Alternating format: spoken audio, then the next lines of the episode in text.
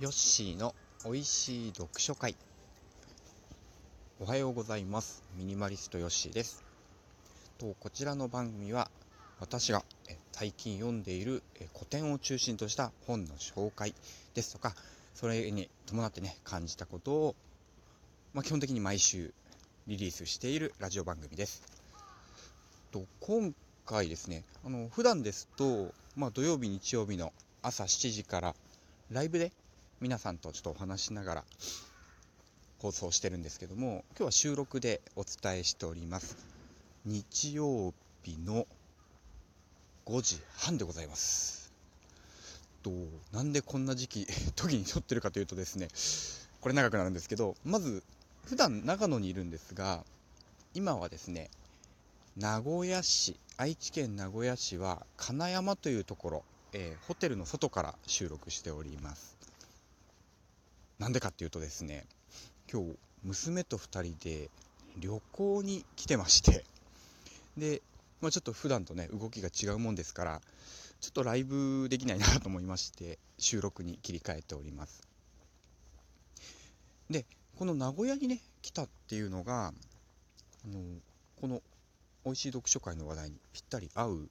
話題だったので、まあ、ちょっとそのお話をさせてもらいたいのとあとすいませんあのライブの時になかなかご紹介できなかったお便りのお話もですね一緒にしたいと思ってまして、えー、ちょっとそのお話もね合わせてさせてもらおうと思います。で今日はあのこの名古屋旅行の話とお便りのご紹介という回にしてます。でこの名古屋に来た理由がですねコンサートに行ってきました。本当コンサートって全然ね本当言えるんですよ。僕多分人生で3回4回しかコンサート行ったことがなくてまあこれが、え、きっと4回目だと思います。きっと1回は忘れてるだろうって何かあると思うんですけどと明らかに1回行ったことがあるのがですねと私が富山にいた時にえー、っと坂本龍一さんのコンサートですね。あの先日惜しまれつつね他界されてしまいました坂本龍一さんのコンサート富山県はオーバードホールだったかなに行かせてもらってまあ奥さんとね2人で行ったんですけど娘生まれる前でしたからね1 5 6年前ですかね。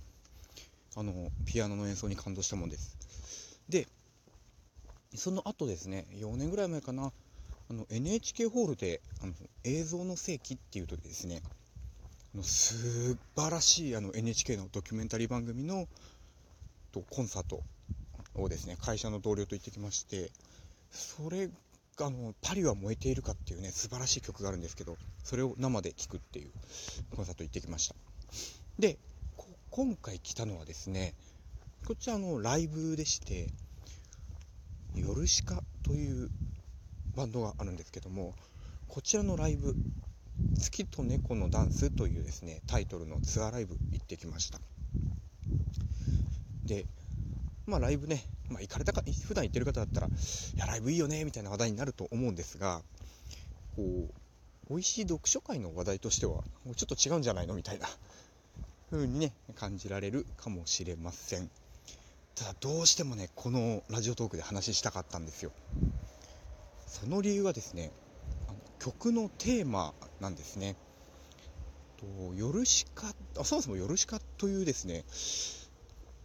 あの名前聞いたことありますか？えー、っとですね最近で最近で言ってもまあまあここ10年なんですけど出てきた方でしてとナブナさんっていうですね、まあ、また最近よくあれねあのパッと見読めない方なんですけどナブナさんっていう方があのボーカロイドを使ってまあ要はあれですよね。プログラムに曲を歌ってもらうっていう方式でインターネットで曲を作ってる方がいたんですね。その方が、えっと、6年前7年前に、えっと、もう一人あのボーカルの、えスイさんって女性の方と組んで新しく作ったのがヨルシカというバンドなんです。でその歌詞とですね音楽がすごいマッチしててですね何の時かなあのたまたま YouTube であの自動で流れてきた時にあのびっくりしてですねなんだこの歌詞と思って。そこからもうずっと聴いてたんですね。でたまたまなんか名古屋でコンサートがあるっていうんでチケットを応募したところ無事に当たったと。ただあの2枚しかチケットが取れなかったので、えー、奥さんはですね奥さんも大好きで娘も大好きなんですけど、えー、今回はどうしても娘が行きたいと。はい。で奥さんも行きたいからあなたは我慢してって言われてたんですがと、まあ、最近あれですね転売防止のためにチケット買った人は絶対来てくださいっていうルールが決まっててですね私は確定という。はいもうこれを聞いた時のあの奥さんの顔忘れられないですがあの私は行く。で娘行きたいとなるとと奥さんが、えー、待っていると。家で、えー、待っていて私たち2人が行くっていう感じになりました。で来たわけですね。で、まあ、このヨルシカなんですけどねすごい特徴的なのが、まあ、本当に何だろうな歌を聴いてるっていうのもあるんですけど詩を読んでもらってる感じのねあの歌詞が素晴らしいんですね、うん、で私が最初にびっくりした曲は「だから僕は音楽をやめた」って曲なんですけどこれがねすごくてですね。だから歌なんですよ。歌なんだけど本当になんか音楽をやめたいしどうすれば歌をやめられるのかとかもう本当に自分の劣等感がすごいみたいな歌詞でですねこんな後ろ向きな曲あるのかなって思いながらそれをすごい綺麗に歌い上げてるですね、うん、だからあのおおむねちょっとネガティブな感じです。ネガティブだったりちょっと幸先がない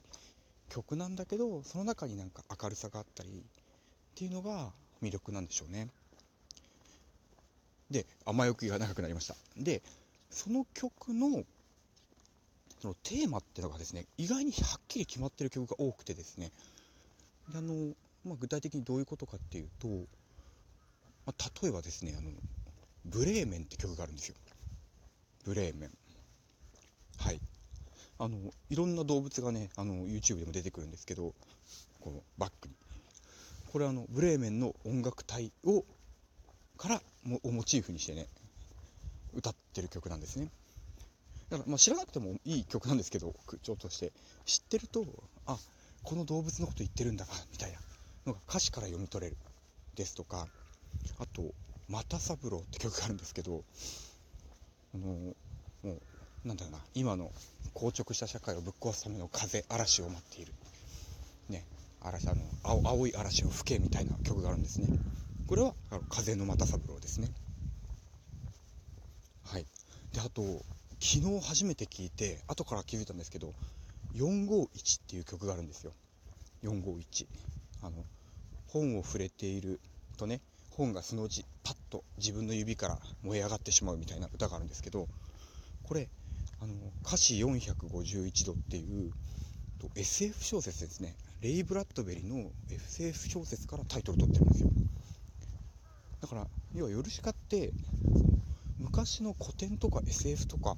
そういうところから発想を得て歌を作ってるっていうのは結構あるんですね。で今回結構あるどころかそういう曲を集めたコンサートだったんですよ。そう。で私そういう観点であんま追ってなくてですねこんなにあるのか原作あり音楽みたいな。でびっくりして、えー、昨日の夜コンサート終わってから慌てていろいろ調べてたっていうね話なんです。だからまた風の又三郎とか歌詞451度ブレーメンの音楽隊老人と海ですね。これも結構古典有名なですね。あれ何でしたっけ？カジカ忘れたらシャチ？カジカなんかすごい大きなね肉食の哺乳類海の哺乳類とを狩るためにね一人葛藤するおじいちゃんの話ですが。そう。まあそんなあと「地の糧」っていう曲もとんでもなく良くてですね。なかなかないですけど初見で聴いて泣きそうになってしまうって曲でしたね「地の糧」これもなんか原作があるそうです。あと左右網っていうね。あ左右網っていうのは左と右がわからないっていう、まあ、症状というかあのー、まずそういう人何人かいるらしいですね。4人か5人に1人。左と右ってパッと言われて分かんない方がいるそうなんですけどこの「左右網」って曲も「幸福な王子」っていう本から取ってるとかですね。あと最後の曲は「アルジャーノン」って曲なんですけどこれは、えー、アルジャーノンに花束をから、えー、撮った曲でした。もうほんといい曲でした。これあの YouTube でね検索すると全部見れますのであのよかったらね聞いてみてください。この辺り全部あの本が元の曲です。で読んだことある曲は歌詞が分かります。あこれを言いたいんだなっていう、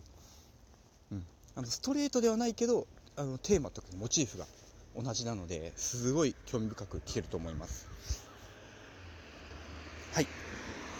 であとですねお便りちょっと1件ご紹介させてください。すいません結構前にもらったやつなんですけどチャコが好きさんから。と今、えー、52ヘルツって言うんですかね。52ヘルツのクジラという本を読んでいます。小説ですね。ヨッシーさんのおすすめしてくれていた公文社古典文庫でつれづれ草を買って読んでいます。はい健康星さんですね。あの本当どっから読んでも面白いという素晴らしい本。はい。さらにカーネギーの人の動かす人を動かす力。ね人を動かす。道は開けると2部作かな。買って、えー、購読中です。さら、えー、最近だと読めない、かなえ、なんとかかなえさんの母性を読み終わりました。母性という病だったかな。日本の社会の仕組みについて書かれた本も気になっています。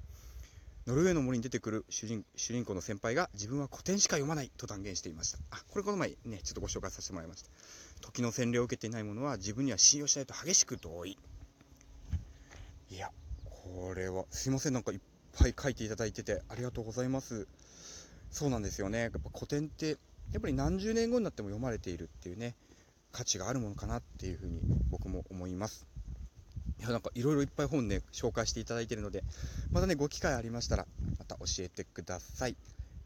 はい。というわけで、えー、今回はヨルシカのご紹介ですね。えー、あとシャコが好きさんの、ね、お手紙紹介させていただきました。どうもありがとうございました。また来週以降ですね、えー、ライブで放送させてもらいます。